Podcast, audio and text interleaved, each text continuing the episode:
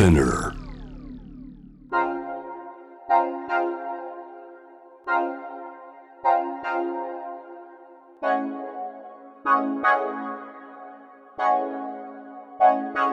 レイジシーズン4予告編シーズン4では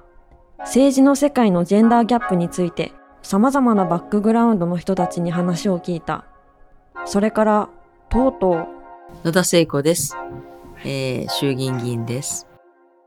現政権の自民党の議員にも話を聞いた。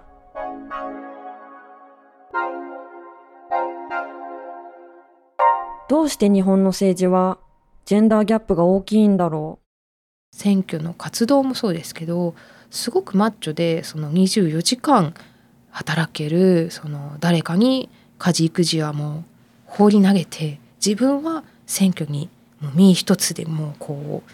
投資するみたいな日本でいろんな政策、女性の政策、子供の政策、教育とかを司るっていうか中核が国会で今私が30年勤めてるとこなんですけど、その9割が男ですから異様な世界なんですよ。うジェンダーに関する政策が全然進まないのはなぜ？そのジェンダー平等が進むと逆にそのそれを遮ろうとする動きバックラッシュ。バックラッシュ。が、まあ、起きるので、まあ、そことも私たちは戦っていかないといけないんですけれども。バックラッシュを作ってきたのは誰？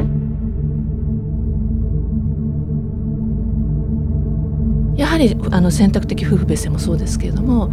旧統一教会の影響っていうのが少なからずある。夫婦別姓とかも別にいいんじゃないのっていう人が多いのに、まあ、実際のところ例えば統一教会の価値観によってそういうのが実現しなかったりだとか。例えば旧統一教会問題があんなになんか話題になったと。だけどそれは統一地方選の結果に反映されたのかってほぼあんまり反映されない事例が多かったと。でやっぱりそこが同じままだとなかなかきついなと正直言えば思います。で宗教からのその支援をその受けるってなるとやっぱりあの票もいろいろと獲得できますしそれぐらいその熱心に活動をしているんですよね。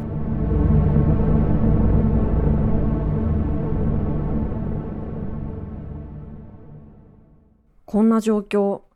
私たちは指をくわえて見てるだけ？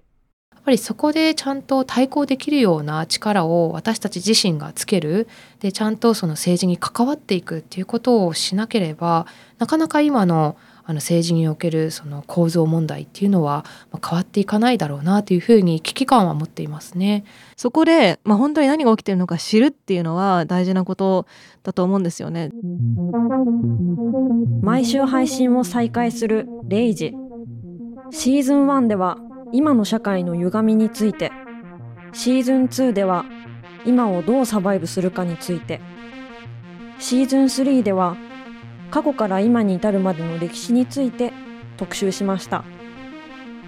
これから始まるシーズン4からシーズン6までは3シーズンを使って日本のジェンダーギャップについて特集します。